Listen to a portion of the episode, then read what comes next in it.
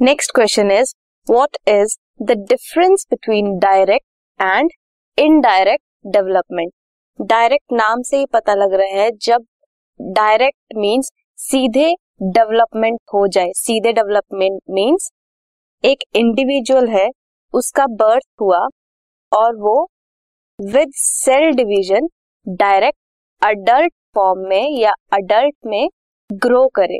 ये हुई direct development but consider mother से जब बाहर बेबी की बर्थ हुई देन वो किसी और स्टेज में पहले आएगा। फॉर एग्ज़ाम्पल फ्रॉग्स जब बर्थ होती है उनकी, जब वो एग से हैच करते हैं तो वो पहले लार्वे बनते हैं।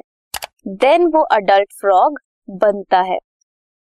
अब ये जो लार्वल स्टेज है, ये डिफरेंट होती है इनके अडल्ट स्टेज से because they have different food requirements और बहुत से एनवायरमेंटल कंडीशंस भी डिफरेंट होते हैं। जो लार्वल स्टेज है फ्रॉग की, वो वाटर बॉडी में रहती है। वो वहीं पे अपनी डेवलपमेंट सेल डिवीज़न वहीं पे होती है और वहीं पे वो अडल्ट फॉर्म में ग्रो करके टेरेस्ट्रियल फ़ेज़ में आता है।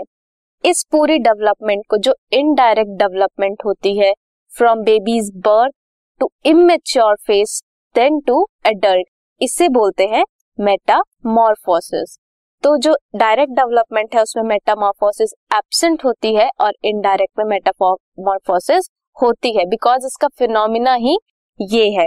Examples of direct development are birds and mammals जिनमें जैसे ही मदर की बॉडी से या फिर जब एक इंडिविजुअल लाइव होता है, जब वो लाइफ गेन करता है, तब वो सेल डिवीज़न के साथ विद टाइम डायरेक्ट अडल्ट में कन्वर्ट होता है।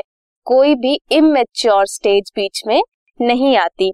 और वही मेटामॉर्फोसिस जिनमें होती है, जिनमें इनडायरेक्ट डेवलपमेंट होती है, उसके examples are insects and amphibians